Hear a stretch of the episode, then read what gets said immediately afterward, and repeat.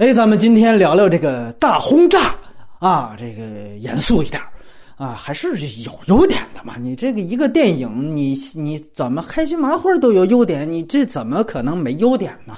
呃，都是有优点的。嗯，我个人觉得啊，我觉得范伟得知他儿子死的那个设计，我觉得是不错的。先递给他包裹，然后他从里边拿想拿信，不告诉观众，他自己也不知道。然后对方告诉他。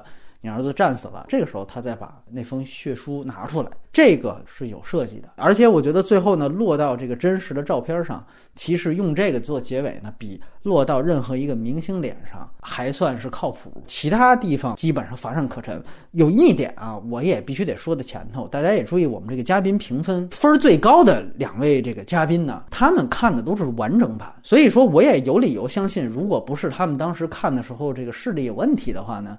我个人觉得，应该说我们现在看的这个美版，由于剪辑的作用，毕竟删掉了三十五分钟，我觉得对整个电影的影响和质量都是让它更下一层楼。所以很多的这种人物线缺乏交代，包括说不联系的这个问题，你很难讲是导演原来就这样，还是说这是因为美版的原因造成的。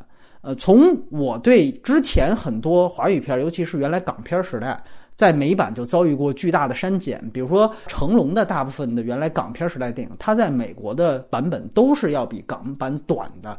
那在那样的版本里面，基本上很多原版交代的不说不错完整的线，在美版里都没有，所以中间很可能也是因为我们看到现在这个版本，造成了烂上加烂的一个情况。再加上都是英语配音，日本人反倒说日本话，里边的所有的国人全都是英语配音，这个呢就又造成了一种所谓鬼畜感的诞生。这个特别适合拿去做那种鬼畜视频的原材料，都很容易让人笑场。但是有一些问题。方向性的错误是不可能被他洗的。比如说，你这个片子在美国网大上映，你只能选九十分钟，那么你能不能单独就把这个，比如说这一条公路片这一条线，把这条线讲清楚？你看中间耿乐弄了一个那种飞车动作，跨过了那个飞弹，结果后边一下子刘烨就要拔枪。那个就是典型的不联系，包括最后俩人在那儿打，那简直就是喜剧段落。我相信，如果你比如说我把其他视角舍去，我就把这一条线完整的交代清楚，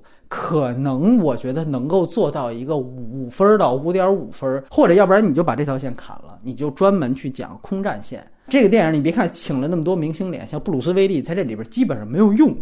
不是布鲁斯威利的问题，每一个人物都没有用，不好意思。不过有一点，小崔说这片叫大欺诈，我不同意。人家这片叫大轰炸。哎，咱们看这片子里边，他炸的多不多？炸的大不大？那家伙那轰炸 是。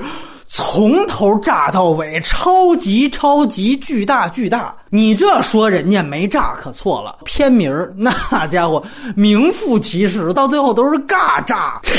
所以说，我觉得他是对得起他这个片名的。导演不是说布鲁斯威利的酒店钱都是他给垫付的吗？我觉得就冲这条，布鲁斯威利他得知恩图报，到时候把你介绍到好莱坞以后，中央决定爆炸背这个名声。就由你来背了。